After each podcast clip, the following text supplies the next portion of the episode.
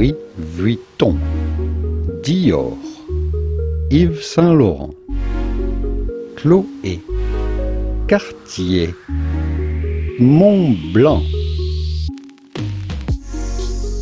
Welcome to the Weird AI podcast. We are your hosts, Adrian Spotaro and Bogdan Andresak. And in this episode, we're going to talk about fashion and clothing. So, Adrian, I see you came today in your uh, Gucci shirt, in your Dolce Gabbana shoes. you are quite a hype beast today. Yes, because today we're going to talk about fashion. You know, fashion is quite hard nowadays when you do online shopping because of Corona. Don't you miss the times where you go to the shop put 10 clothes on you, none of them work, and you just go home without any clothes because none of them fit you. Don't you miss that? Yeah, I miss this feeling of anxiety of standing in the changing room with 10 different uh, clothing items, trying to put all of them, trying not to lose my phone and my keys in this clothing room. So, yeah, I definitely miss it. However, with the power of AI, we can further improve our experience but this time in a positive way. And it, it can be strange to think first about what can AI to do in fashion, but people that thought that it's strange and uh, they don't need AI in fashion went bankrupt because according to latest McKinsey report, 44% of fashion retailers that didn't adopted some forms of AI in their businesses went bankrupt. Yes, and it, uh, when we say fashion, we're not referring only the e-commerce side. Fashion has a lot of moving parts, each requiring their own attention. So adopting some kind of form somewhere in the supply chain definitely saved companies. Yeah. So I think today we'll talk all about starting from designing of the clothes to the distribution of the clothes, as it's all part of the fashion industry. So Bogdan, how can we use AI to create new designs? Yeah, I would. Yeah, uh, I would start from the fact uh, that you can improve your sketching with AI. So if you remember our first episode about anime generation, same techniques can be used for clothes design where artist or designer provides a, a, rough sketch of the clothes and the deep learning model can first of all color it and then transform it to look uh, to look like a real clothing not a sketch which improves generation and of uh, new designs. Make the uh, job of the designer much easier. After the fashion designer makes a sketch it then becomes uh, a time where the, the person also experiments. And same techniques as you mentioned which are used for anime to maybe create variations of certain designs can be also applied here. And after the fashion designer has found a design which would like to mass produce then ai can be used in the manufacturing process. And there we can most of the research there is more statistical learning than what we normally think about gen- like fancy AI with like GANs and deep learning. But still, machine learning methods and methods are used there in order to estimate the resources required to mass produce a certain product. But also, one can use the design which the, the designer designed okay that's a very designer designed and put butter on his butter we're using that design, we can estimate how well the market will react to that product based on current trends and therefore allocating the required resources more or less depending how popular that item will be in order to not overproduce or underproduce for the market. And with uh, data science and AI, it's really feasible to identify current trends. So there, there is research on modeling fashion influence from photos, uh, where the researchers took a lot of uh, photos from Instagram and they analyzed how the fashion trends uh, travel from city to city, from brand to brand, which would let designers and people in uh, business better understand what people are uh, looking into it. And the study is really great because it shows the connections in uh, between the cities in the US, uh, Europe, and Asia. Uh, think where the most influence is coming from. I think from Europe, the most influential city was Berlin, if I'm not mistaken. And it's very interesting to see, as you know, historically, Paris was the fashion capital of Europe, but time changes. And we can use AI to predict future trends. So I remember I was at a talk at Crunch conference in 2017 where Stitch Fix presented, and they shown that they use the queries searches in their platform in order to identify new trends. So if they see that users are searching more for a certain item, then usually that will indicate for a potential of a trend. So AI can also not only assess current trends, but also future trends in fashion. And when it comes to creating new trends, I think it's so hard today as trends coming and going and it's so fast. So designing of clothes is getting harder and harder because of time constraints.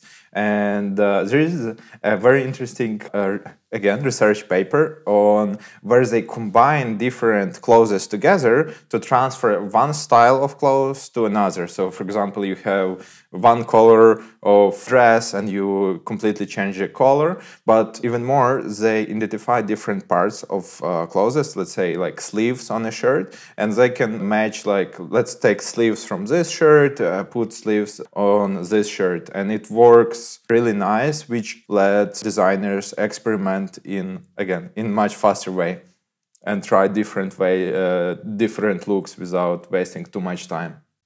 Okay, so we talked about how we can design and we also talked about the manufacturing process. Now let's talk the last destination, which is the e-commerce websites and platforms where customers can purchase these goods. So there are a lot of companies which are working in the field of fashion retail. Notable two companies, I would say, very known for their AI in fashion are Stitch Fix and Zalando. Zalando is the European equivalent of Stitch Fix. And let's talk about Stitch Fix first. Stitch Fix, I think, is known by our US listeners and they use AI. More specifically, they ask questions to the customers like, "Do you enjoy shopping?" or "How much time do you spend into get in the morning?" and other questions.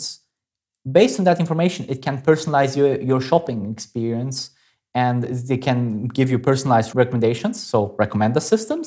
They can use AI to identify how well a certain cloth will fit to you. So human computation, you could say. But also they have some other AI elements in the backgrounds like logistic optimization based on demand and supply of their customers.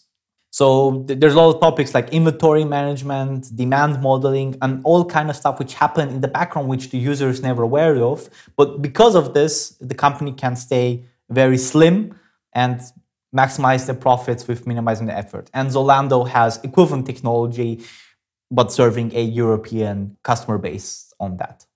But this cannot be only online. You can do this also offline. So how could you integrate AI in offline stores? So we said AI is very popular in online shopping, but that doesn't stop companies to use it in their retail shops. So one company which is from here in Graz is called Detego, which is a cloud based software platform which allows fashion companies to digitalize their stock. So basically, what you would do is what would happen is that your inventory would receive a RFID chip or patch on so on the clothing item, and this allows it to somehow have a digital copy of that and with that information, you can then apply AI on that. So, same things like making analytics on the supply chain, customer engagement, and other stuff like warehouses and, and stuff like that can be tracked if you have a possibility to track them also in offline stores. This company offers a solution for this. So AI is not going anywhere. Even you could say, oh, I'm just shopping at the store. AI won't affect you. No, AI will affect, and it's already affecting you. So I know Detego is using one of their bigger customers, actually Adidas so yeah, you could see this more and more happening in more fashion companies. Very interesting uh, approach. Adopted one uh, South Korean brand, Kolon, I think it's called, and they operate on a premise where they produce less quantity but more different designs. And the issue is there is to provide their shops with big variety of products. And um, it's quite hard task to identify what uh, designs are similar or uh, are they different. Because if you do it let's say database approach or excel sheet you see like man uh, man t-shirt black but there is so many varieties of different colors uh, that not all colors are same. You have a, a, shade but usually if it's in a database it would be one entry. Uh, so they develop uh, they teamed up with researchers and developed a visual system for uh, de- detecting a style of clothing. So uh, basically, their system would find uh, what styles are similar and what are different, and based on those similarities, the, decide which clothes will go to which shop. The concept of visual search, visual similarity recommendation is not something new. This has been used in a lot of other fields. And there are also dedicated companies which allows these companies to apply these methods already today. So one company called Intelistyle offers AI solution for their customer where they can offer exactly this where you can just make pictures of your inventory and it can allow you to find visual similar uh, items build a recommendation system on top of that even help you complete a look for a customer. So recommend a complete look based on your inventory. And also taking it to the further step, even do ad retargeting and also make personalized landing pages for the customers based on information interactive of, the, of your inventory, but also of your customers on your websites. So this technology is already here available. Some companies develop in-house because it's maybe it's cheaper for them. Some companies just to use already out of the market solutions there. Before we go, go talk about the elephant room, about models and how models will replace models.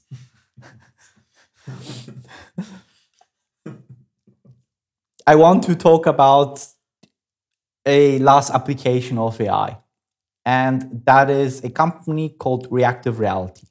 When you buy online, the big issue is that it's quite hard to determine if your clothes fit you well. Or if they even fit you well, do you even gonna like them? Because yeah, you see the model there, you see the image on the model looks very nice, and like, yeah, I definitely look like that guy. But then you put it on you and like, yep, I should have never bought that. What was I thinking? so what reactive reality tries the way it wants to solve this problem is that it allows online shoppers to create their own 3D avatar. So what this means is that you can use your mobile phone, make like a lot of pictures of you, like a video, 3D video of you, and that video can create a 3D model of yourself. In this combination with the uh, having 3D pictures of clothing items done by the company, you could see exactly how the clothes will fit you without even purchasing it without even going physically there. So we're we already having a method where this company Rea- Reactive Reality, which is by the way also from Graz, um, allows to customers to have like a detailed view of their, you know, how well the clothes will match them, but also receive size recommendations because you know with a 3D avatar and 3D scan of the clothing, you can offer that also. Okay, now let's talk about models replacing models. I think here we should uh, distinguish between two types of models. Uh, so there is runaway models, those that walk catwalks, like in Paris, those all these big shows, and there is models who, when you open uh, any online shop, they pose in in the clothing and it can be tedious work because those models need to make like hundreds of photo shoots per day in different clothes to make catalog of product catalog for let's say for website or for company.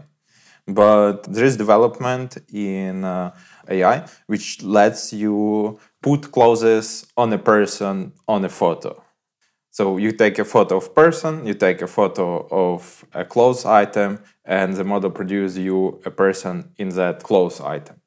So this would mean that you would just need a limited amount of photos with pictures of models, and then that would be enough to basically produce you that photo catalog for your website. Is that correct?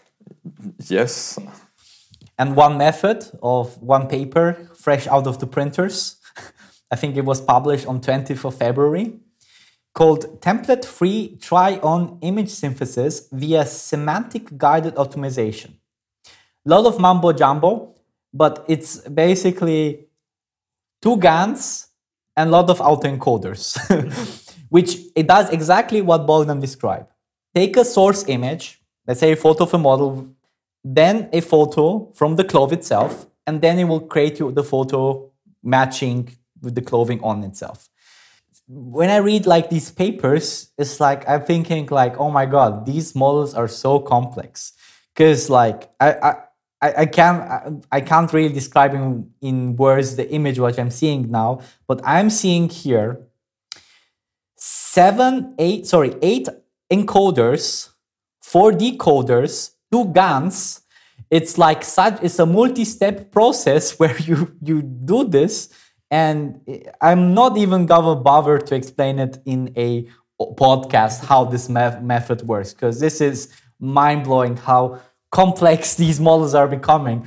Please tell me that they provide the source code. uh, they provide at least uh, the parameters of the model. Okay. But I don't think they provide you the, the, the, the source code. well, I'm talking fresh out of print. Uh, there is an article from uh, uh, 22nd of February, which is three days from when we are recording this. And this one in is in the same. This one is in the same topic as what we're discussing. Uh, this article allows you to change the posture of people on photo. So you can change the pose. You not just have a T-posing model, but uh, a model can then have a different poses and show your clothes from different angles.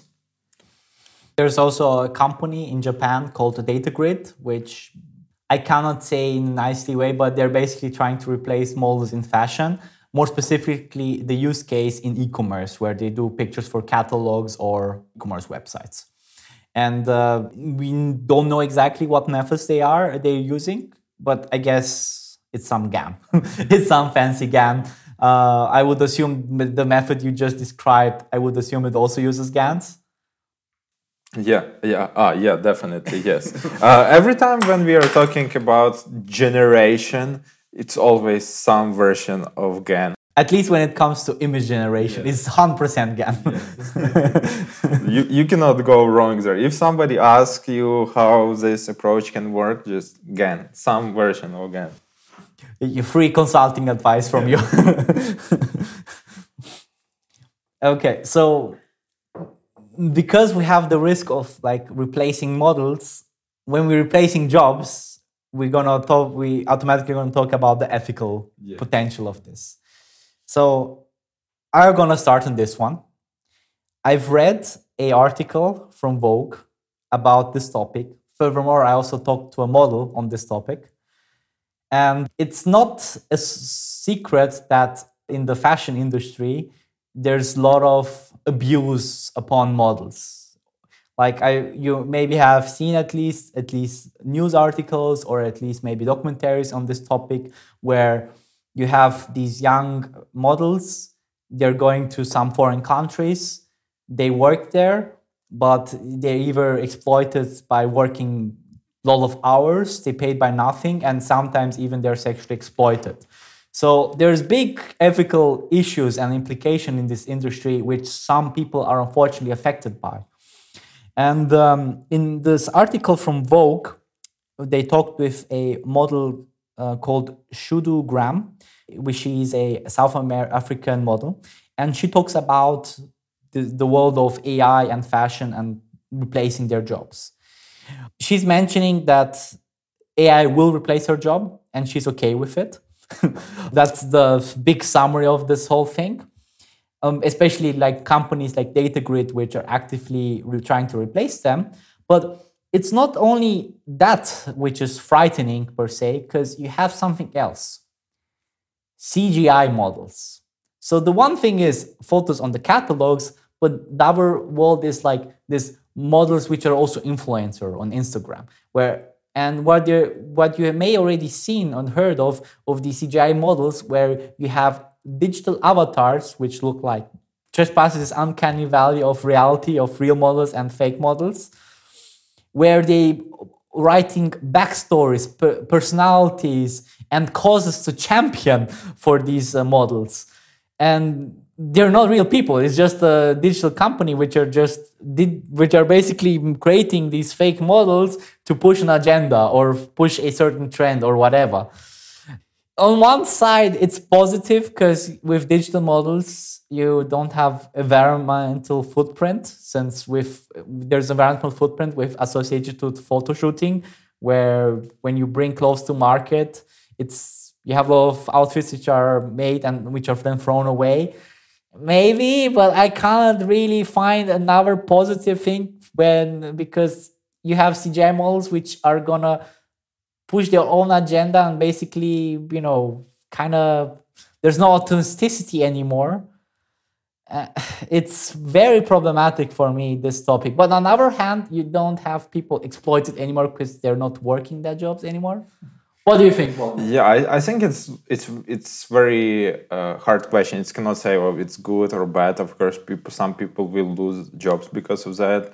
And yeah, the, the, the job of model is really hard and a lot of people are preying on those people because usually model is someone who is 17 18 that's the people that didn't so they don't know life that good and usually they are bounded by uh, contracts when they realize that their agency is taking a lot of profits so that's a big issue so but at other point if a company can just create a fake account and have their own digital model then yeah then it's also uh, not that great for for the people that used to be models but uh, I also want to talk about fashion industry overall, and uh, as you mentioned, an, an environmental envi- environmental imprint.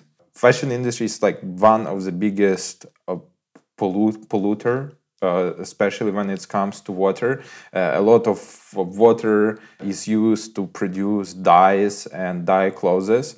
We all know that most of the clothes are produced in third world countries where the legal regulation is not that good and the companies usually abuse it, throws all the chemicals into water, polluting drinkable water in countries where the water is rare commodity. I don't believe AI can fix it completely, but at least I hope as that improved manufacturing process and improved uh, distribution process uh, can lead to decreasing waste of products. Yeah, I, I think for pollution, we need policies first. AI can maybe help in other ways, but if there's no policies and no legal or business incentive, then I don't see any change in that regard. I mean, okay, I guess it's always good, like from the pressure of the consumer. If consumers are not buying because of ethical reasons, then yes. So, for example, I now recently I'm buying my jeans from Nudie Jeans. It's a brand. It's a European jeans company, and they and they're looking to be environmentally friendly as possible. And I, I think with this fast fashion where we just try to we're anyway they're polluting but that pollution is still going to be up up and growing because you always produce more and more clothes because the trend from last week is not anymore and you have to produce a lot of clothes which are either either out of fashion or uh, let's say they're still fashionable, but because they're such low quality, they will break in a week, so you have to buy a new one afterwards you know, it's this idea of like fast fashion version, you know, uh, let's say hmm? sustainability. versus sustainability.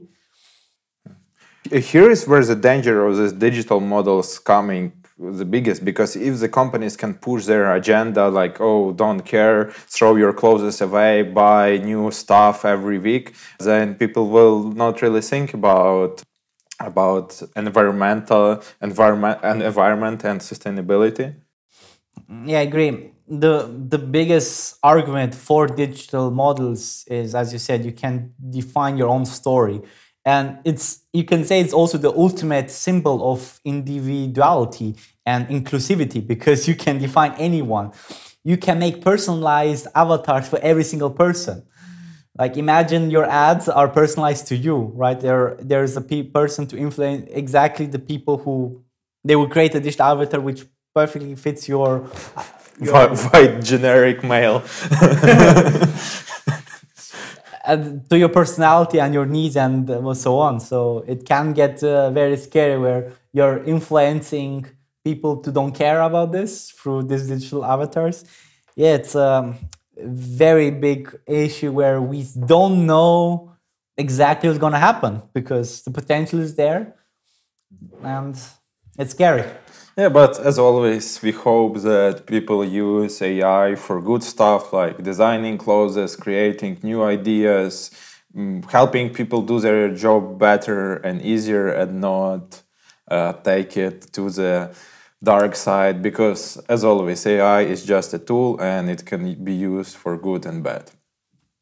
We're going to end for that. Ai can be used for good or bad. It is your decision what you're going to do for it. And if you have questions contact us on linkedin i guess yeah on the reference in in the show notes we're gonna link our linkedin links. So if you have any questions you can write us personally